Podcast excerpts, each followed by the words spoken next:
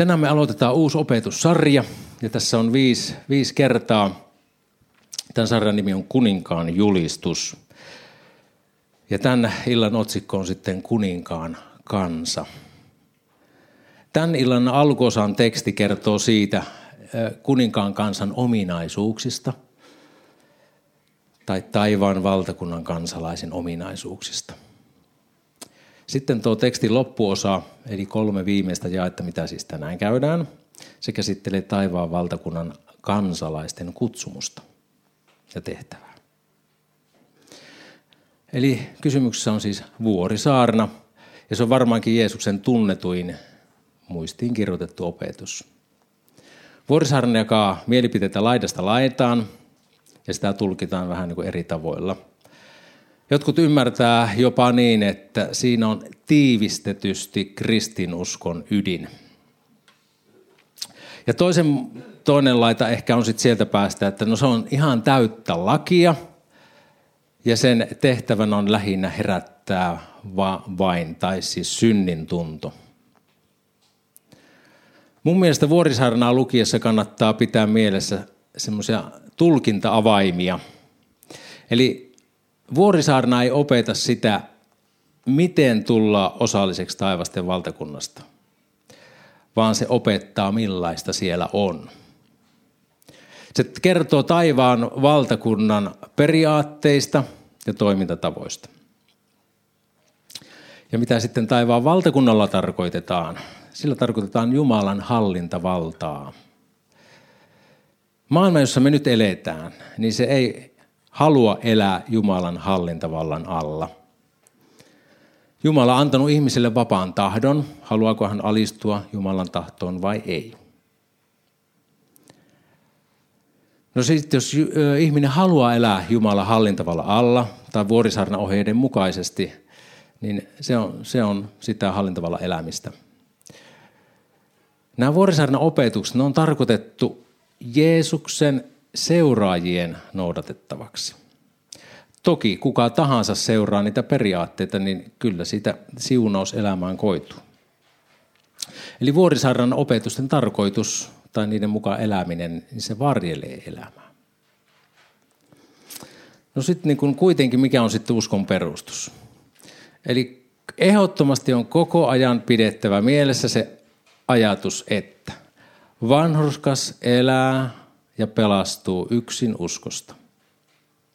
Ja muuta perustusta ei voi panna kuin mikä on laitettu, se on Jeesus Kristus ja hänen sovitustyönsä. Ja ainoastaan uskon kautta Kristukseen ihminen pelastuu. Ihminen ei siis pelastu noudattamalla vuorisaarnan opetuksia ja periaatteita. Ja kun ihminen turvaa ja uskoo sydämestään Jeesuksen sovitustyöhön – ja kun hän tunnustaa Jeesuksen Herrakseen, niin silloin hän pelastuu, hän uudesti syntyy. Taivaan valtakunnan kansalaisiksi synnytään. Siihen ei ruveta tai aleta. Siihen synnytään. Ja kun ihminen on uudesti syntynyt, hänestä tulee Jumalan lapsi. Ja kun hän on Jumalan lapsi, hän on taivaan valtakunnan kansalainen. Ja Jeesus kun antaa sitten, Jeesus antaa siis tässä Vuorisaarassa ohjeita taivaan valtakunnan kansalaisille. No omassa voimassaan ihminen ei voi noita käskyjä noudattaa, eikä täyttää. Eikä se ole tarkoitettukaan niin. Taivaan valtakunnan elämän ohjeet, ne on hengellisiä. Ja niiden mukaan eläminen, se edellyttää hengen voimassa elämistä. Siksi on tosi tärkeää, että on tuore ja elävä yhteys Jeesukseen, Kristukseen, hengillä täyttäjään, että me voidaan elää tuon valtakunnan mukaan, valtakunnan mukaisesti. Hengessä eläminen ja hengellä täyttyminen, niin se on, se on välillä haasteellista. Sitä ei helpota yhtään se, että meissä on se vanha aatu, vanha luonto, joka kapinoi Jumalan tahtoa vastaan. Mutta kuitenkaan me ei pidä unohtaa sitä, että Jumala on antanut lupaukset. Jumalan lapselle on Jeesuksessa Kristuksessa lahjoitettu kaikki, mitä elämään ja jumalisuuteen tarvitaan. No, Jeesuksen seuraajana kyllä tuntee välillä nahoissaan tämän taivaan valtakunnan ja maailman välisen jännitteen. Mä jo, kun mä oon sähkömieskoulutuksen, niin mä opin, että mikä on jänniteero tai mistä se syntyy. Se syntyy siis potentiaalierosta. Eli jos on kaksi eri korkuista veden pintaa, niin siinä välissä on ero. Tulee niin kuin, siihen syntyy, jos nämä yhdistää nämä kaksi pintaa toisiinsa, niin siinä syntyy virtaus heti toisesta toiseen. Jos ajatellaan, että maailmassa on tietty, tietty varaus ja sitten Jumalan valtakunnassa on tietty varaus, niin siinä on jänniteero. Ja sitten jos nämä jänniteerot yrittää laittaa oikosulkea yhteen, niin siinä, siinä kipinöi, siinä rupeaa niin tapahtuu. Eli on hyvä, jos sinä koet jänniteeroa, eli kun koet niin kuin jännitettä elämässäsi. Koska se jännite nimenomaan kertoo siitä, että sä et ole tästä maailmasta, vaan että sä oot taivaan valtakunnan kansalainen.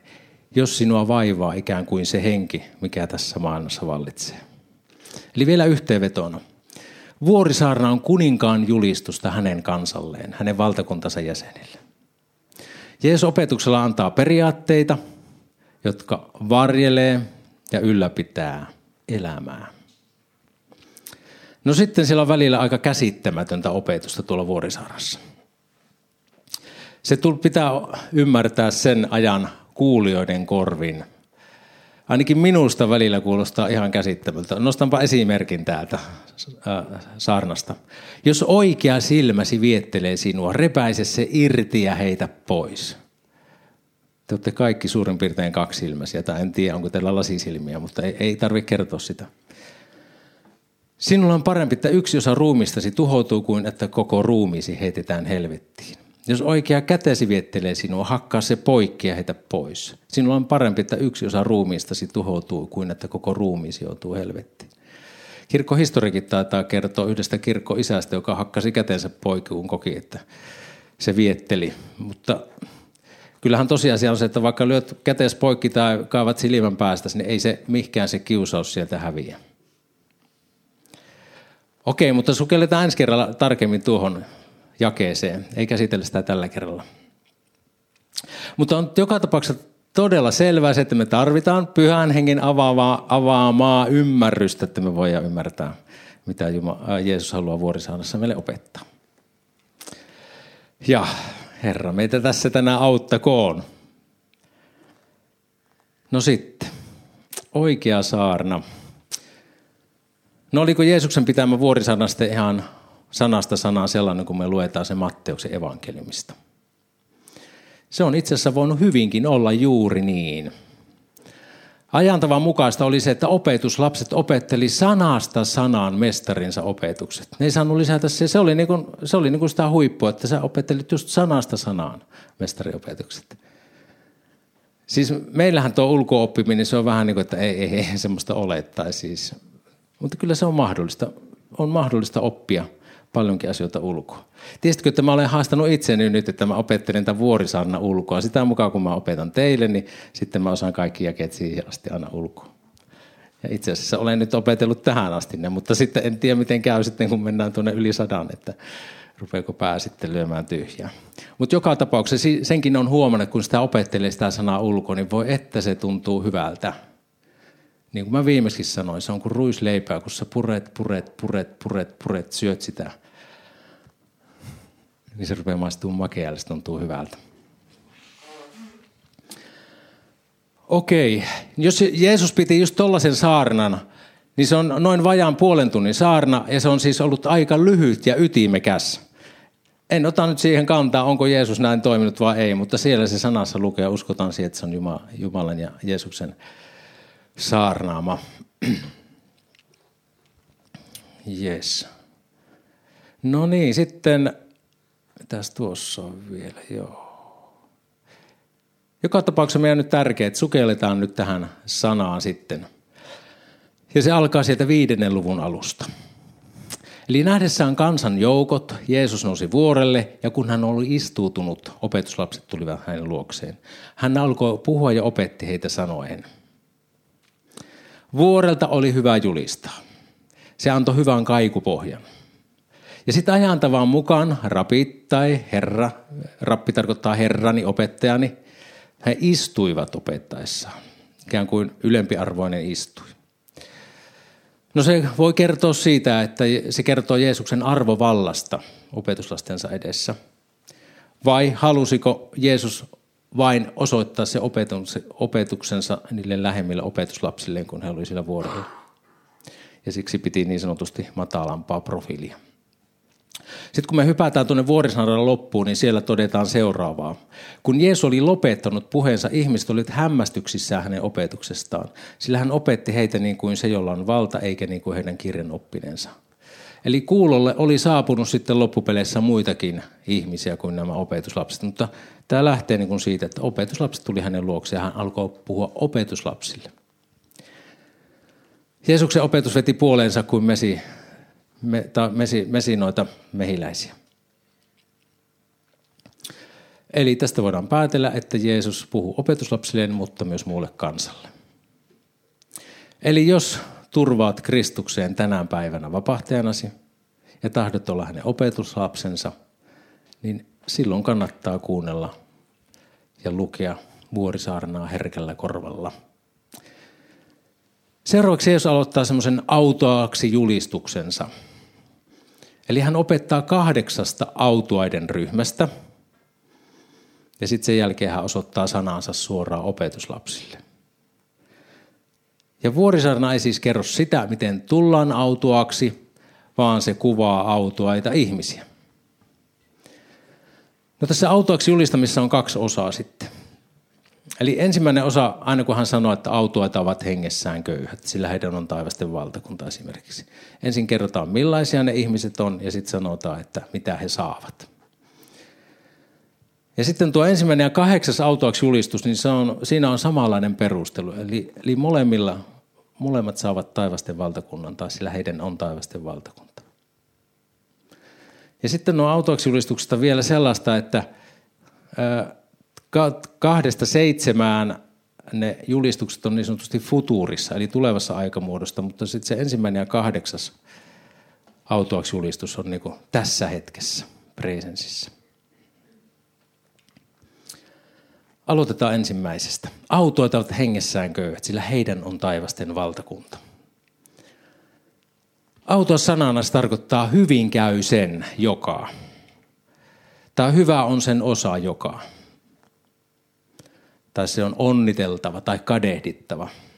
Jake voisi siis sanoa, että hyvä on sen ihmisen osa, tai hyvin käy sen, joka on hengessään köyhä.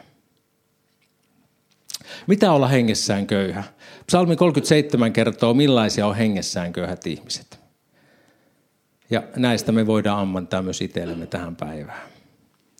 Hengessään köyhä ihminen on ihminen, joka turvaa Herraan silloinkin, kun siitä ei ajallisessa mielessä ole mitään hyötyä. Turvaa Herraan silloinkin, kun ajallisessa mielessä ei periaatteessa ole mitään hyötyä. Voi ajatella, että mulla on kaikki asiat hyvin. Silloin hengessään liian se ei turvaa Kristukseen. Hengessään köyhä ihminen on sellainen, joka ymmärtää olevansa täysin Jumalan varassa ja tarvitsevansa häntä. Hengessään köyhä ihminen ei turvaa omaa voimaansa ja omaan ponnistuksiinsa. Hengessään köyhä ihminen on ihminen, joka ymmärtää tarvitsevansa Jumalan pyhän hengen voimaa. Hengessään köyhä ihminen on onniteltava, koska hän on osallinen ja perillinen Jumalan valtakunnasta jo nyt. No seuraavaksi Jeesus opettaa. Siihen menemme kohta. Nyt otan keskustelukysymyksen. Eli Millaisena sinä koet jännitteen maailman ja taivaan valtakunnan välillä sisälläsi? Näetkö, voisitko nähdä sen myönteisenä asiana elämässäsi? Millaisen asenteen se vaatii? Käykää kaikki nuo kysymykset läpi tai yksi vain, ihan, ihan, ihan miten vaan. Eli tämä keskustelun kysymys tarkoittaa sitä siis, jos et ole ennen ollut tällaisessa tilanteessa, että sinulla on mahdollisuus keskustella vieruskaverin tai kenen kanssa vaan – tästä aiheesta ja mä annan viitisen minuuttia aikaa siihen. Mutta jos et halua keskustella, niin ole myös vapaa olla keskustelematta. Itsekin koen tosi usein sitä jännitettä. Ja varmaan sitten esimerkiksi kun mä valmistelen näitä opetuksia, niin se on aina semmoinen taistelun paikka. Se, siinä käydään sellaista, että kokee sen, niin kuin, että ei, ei vihtahousu, sarvipää, diapolo tykkää siitä, että, että, että, että julistaa Jumalan sanaa, saatika sitten, että vielä julistaa sitä oikein. Ja siitä, siitä on semmoinen kova kipuilukin aina Jumala eessä, että ei puhuisi omiaan. Tai että tavallaan ei taipuisi ikään kuin siihen maailman henkeen, mitä, mitä se yrittää. Mutta, mutta se on ihana, että ei ole se asian kanssa todellakaan yksi. Aina saa kääntyä sitten Jeesukseen. Että, että sieltä, se, sieltä se apu löytyy. Eli mennään seuraavaan jakeeseen. Autoitat murheelliset, sillä he saavat lohdutuksen. Autoitat murheelliset, sillä he saavat lohdutuksen. Eli tässä kohtaa murheellisella tarkoittaa ensisijaisesti ihmisiä, jotka suostuu Jumalan valtakunnan tähden kärsimään murhetta. Ja esimerkiksi se, mitä Sarami tuossa sanoi, että tavallaan, että on ne eri arvot ja ikään kuin sille erottuu porukasta, niin kyllä siinäkin, ja itsekin muistan omasta työelämästä, niin monesti niin erottu sitä porukasta. Ja tavallaan oli toisaalta semmoinen murheellinen, toisaalta murheellinen olo, että on vähän niin kuin ulkopuolinen. Ei se tarkoittanut sitä, että tarkoituksella eristäytyy yhtään mistään, mutta joka tapauksessa siitäkin jostain murhetta. Jeesus kun aloitti toimintansa, hän lainasi Esään kirjasta tällaista kohtaa. Herran, Herran henki on minun päälläni, sillä hän on voidellut minut julistamaan ilosanomaa nöyrille, lähettänyt minut sitomaan särjettyjä sydämiä, julistamaan vangitulle vapautusta ja kahlitulle kirvoitusta, julistamaan Herran otollista vuotta ja meidän Jumalamme koston päivää, lohduttamaan kaikkia murheellisia. Ajatelkaa, Jeesus itse lohduttaa murheellisia – hän, Jumala, itse lohduttaa niitä, jotka kärsii Jumalan mielenmukaista murhetta. Ja sitten taas sillä lohdutuksella, millä hän meitä lohduttaa, sillä me saadaan kanssa lohduttaa toinen toistamme. No seuraavaksi autoaksi julistetaan sävyisät. Autoitavat sävyisät, sillä he perivät maan. Tuo sävyisä sanana siis tarkoittaa, se on kärsivällistä, hiljaista, nöyrää. Ja sitten psalmisti kertoo, kuinka – mutta nöyrät perivät maan ja nauttivat rauhan runsaudesta. Eli sävyisä on ihminen, joka luottaa Jumala oikeudenmukaiseen tuomioon. Ihminen, joka ei halua kostaa pahaa pahalla. Maan periminen ei tarkoita maiden ja mantujen perimistä tässä ajassa, vaan tulevaisuudessa ja iankaikkisuudessa. Kärsivällisyys on hengen hedelmää, ja sen ihminen voi omistaa Kristuksen sovitustyön kautta – pyhän hengen vaikutuksesta. Kärsivällisyys kasvaa ahdistuksen keskellä Jumalan voimasta. No sitten seuraavaksi Jeesus saadaan siitä, kuinka nälkäinen ja janoinen voi olla onniteltava ja kadehdittava. Autoitavat ne, joilla on vanhurskauden nälkä ja jano, sillä heidät ravitaan. Millaisella ihmisellä on sitten vanhurskauden nälkä ja jano? Ei luonnostaan kenelläkään kaikki me ollaan pois poikettu. Kaikki tyyni kelvottomiksi käyty, niin kuin roomalaiskirja sanoo.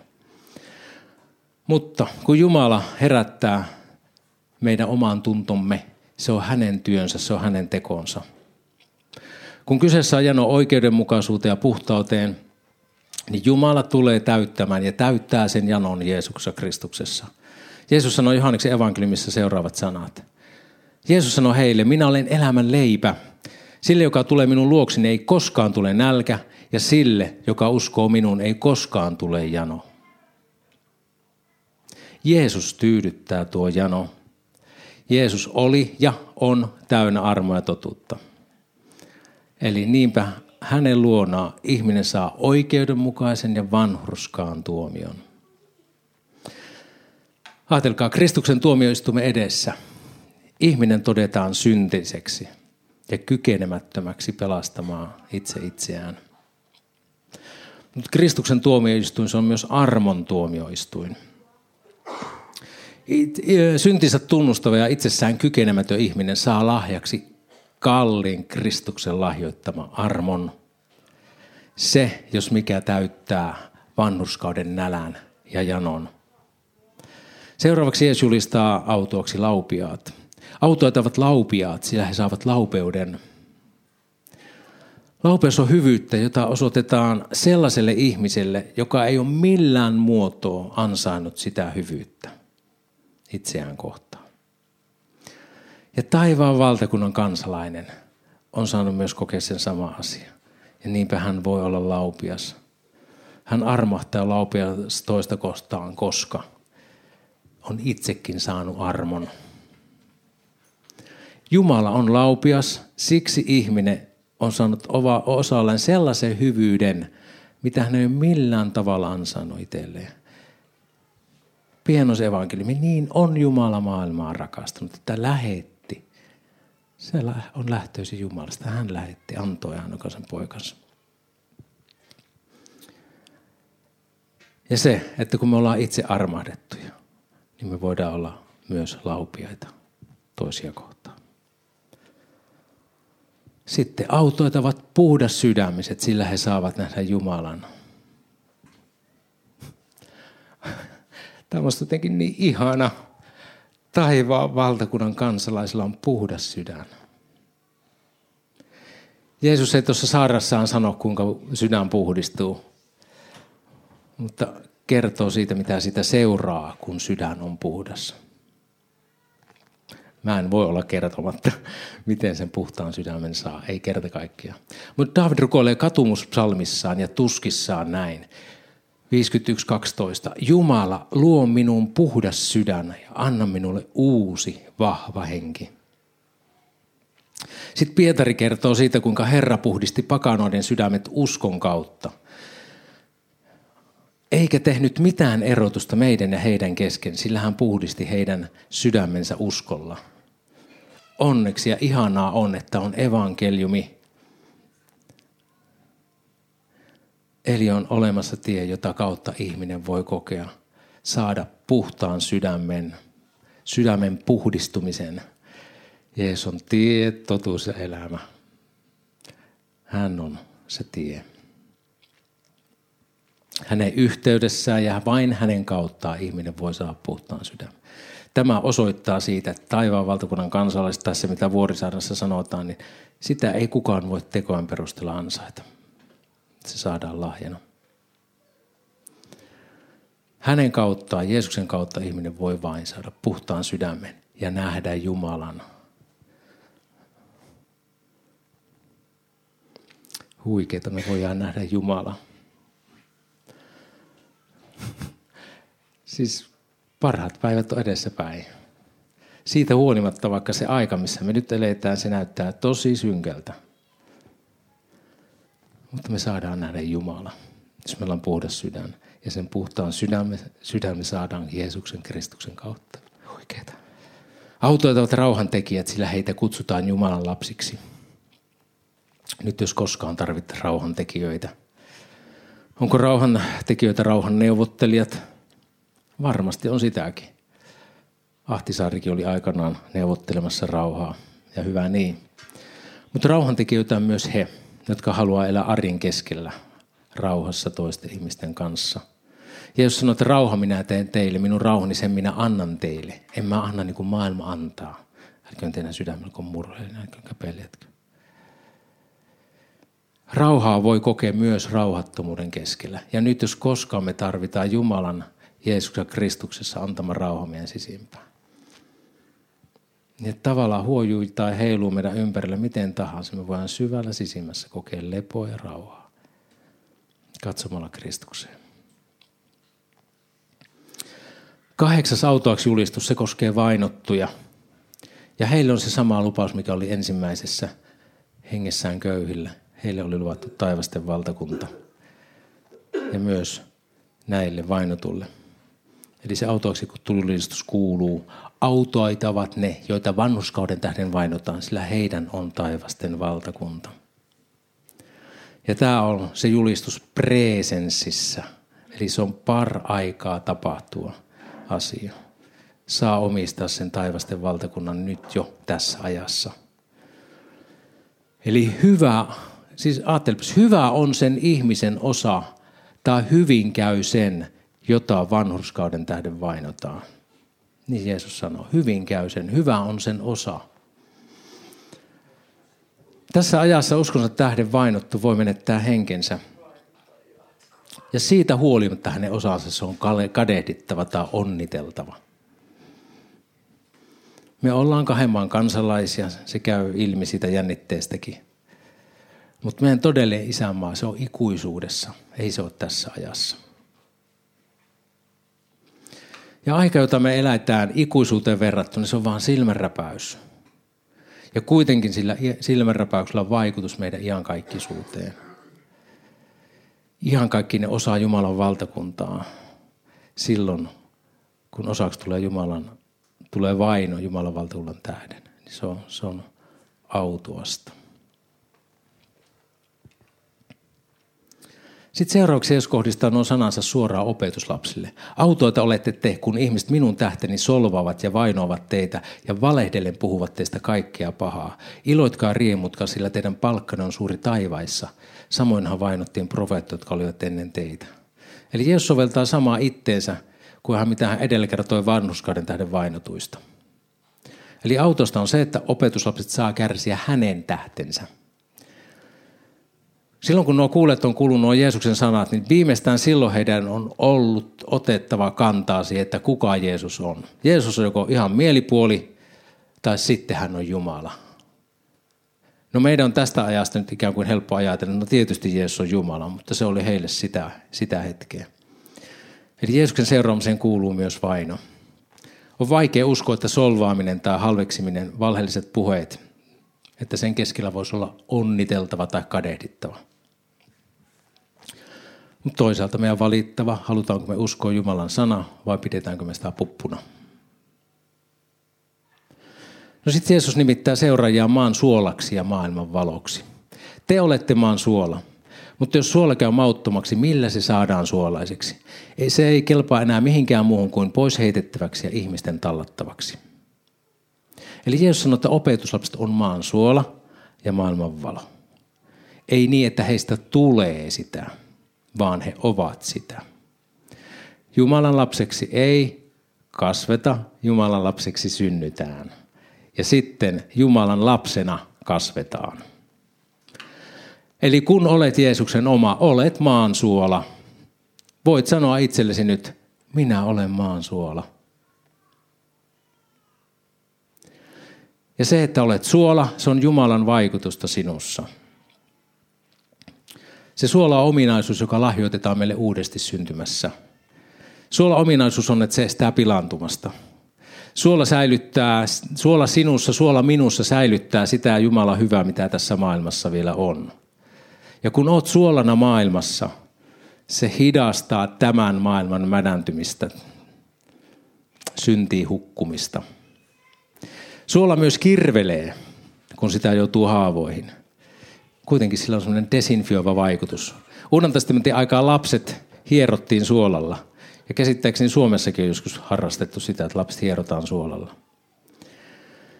Nykyään ihoa hierotaan suolalla ja ne suolankiteet auttaa poistamaan kuollutta ihosolukkua. Ja se tehostaa sitten verenkiertoa. Suola ominaisuudet tekee suolasta käyttökelpoisen. Ei se itsessään ole mitenkään hyödykästä. Jos suolassa ei ole suolasuutta, niin sillä ei tee mitään. Jos meissä ihmisissä ei ole Jumalan Kristuksessa lahjoittamaa suolasuutta, me ollaan käyttökelvottomia. Mutta kun me ollaan hänessä, me ollaan maan suola. Suola ei normaalisti menetä makuaan. Kuollemeren rannalta saatiin sellaista epäpuhdasta suolamaista ainetta ja kun sitten sodiumkloriidi liukani siitä pois, se menetti makunsa. Jos me eletään Kristuksen yhteydessä, jos me ei eletä Kristuksen yhteydessä, me menetetään meidän suolaisuus ja meidän käyttökelpoisuus. Suola sekä herättää janoa, että se myös sammuttaa sitä. Eli kovasti kun ihminen, kun juo, suo, juo suolasta vettä, niin se auttaa sammuttamaan janoa. Saa takaisin niitä menettämien kivennäisaineita. Ja kun me eletään Kristuksessa, me voidaan olla herättämässä janoa Herran puoleen. Ja vastaavasti meillä on myös vastauksia ihmisille, joilla jano hänen puolensa. Ja sitten vielä lopuksi. Jeesus kutsuu seuraajaa maailman valoksi. Te olette maailman valo. Ylhäällä vuorella oleva kaupunki ei voi olla kätkössä, eikä lamppua sytytä ja panna vakan alle, vaan lampun jalkaan, ja niin se loistaa kaikille huoneessa oleville. Niin loistakoon teidänkin valonne ihmisten edessä, että he näkisivät hyvät tekon ja ylistäisivät isän, joka on taivaissa. Valo on mahdoton kätkeä pimeässä. Jeesuksen seuraaja on maailman valo. Kun turvat Kristukseen, olet valo maailmassa. Se, että olet valo maailmassa, se on Jumalan hengen vaikutusta sinussa. Maailma ja siitä elävät ihmiset, ne on hengellisessä pimeydessä. Ja maailma, maailman ihmiset tarvitsee valoa, jotta voisi löytää oikean suunnan ja oikean valon. Jeesus sanoi, että minä olen maailman valkeus. Joka mua seuraa, se ei pimeydessä vailla, vaan hänellä oleva elämävalkeus. Ja sekin on hyvä muistaa, että pienestäkin valosta, ihan pilkkupimeessä, siitä on hyötyä. Vaikka on pieni valo, niin sitä on hyötyä. Valo ei voi olla huomaamatta. Mitä suurempi pimeys, sitä paremmin valo näkyy. Usko Kristukseen ei ole tarkoitettu salattavaksi maailmassa. Jumalan sana meissä on valo maailmaan. Jumalan sana on jalkani lamppu ja valkeus mun tielläni. Jumalan sana on valo, joka johtaa pimeydestä valkeuteen ja hyvät teot meissä on valo maailmaan. Hyvät teot voi osanta olla johtamassa ihmisiä pimeydestä valkeuteen. Kun ihminen pääsee pimeydestä valkeuteen, se saa aikaan kiitollisuutta Jumalaa kohtaan. Vielä kertauksena. Eli Vuorisaarna, taivaan valtakunnan periaatteet löytyy sieltä. Ne kertoo per, taivaan valtakunnan periaatteista ja toimintatavoista, ja ne on hengellisiä, ja siksi elävä yhteys elämän ja hengen antaja on välttämätön. Autuas, hyvä on sen osa, joka elää taivaan valtakunnan periaatteiden mukaisesti. Silloinkin, vaikka tässä elämässä ei aina niin helppoa olekaan. Kristuksessa eläin olet suola, joka estää mädänäisyyden leviämistä tässä maailmassa – Kristuksessa eläinä taivaan valtakunnan kansalaisina olet valo maailmassa. Valo, joka johtaa todellisen valon luokse. Amen. Rukoillaan yhdessä. Kiitos rakas taivaan Isä sun sanastasi. Kiitos Jeesus siitä, mitä sä sanassasi oot meille antanut, Herra. Ja pyydetään sitä, että tuo sana saa tehdä meissä työtään, Herra. Kiitos siitä, että sä oot kutsunut meidät Jumala sun valtakuntas kansalaisiksi. Ja Herra, jos on joku, joka ei vielä ole valtakunnan kansalainen, kuulu sun perheeseen, ei ole sun lapsesi, niin kiitos, että tässäkin hetkessä on mahdollista pyytää. Jeesus, tule mun elämääni, tule mun elämäni Herraksi. Anna mulle mun syntini anteeksi. Kiitos Jeesus, että sä kuulet meitä poikasi Jeesuksen nimen tähden ja kiitos, että sä annat sun rauhasi yliymmärryksen käyvän rauha, Herra, kaiken tämän ajan keskellä ja olon keskellä. Kiitos, saat meidän todellinen turvamme nyt ja aina ja ihan kaikkisesti. Amen.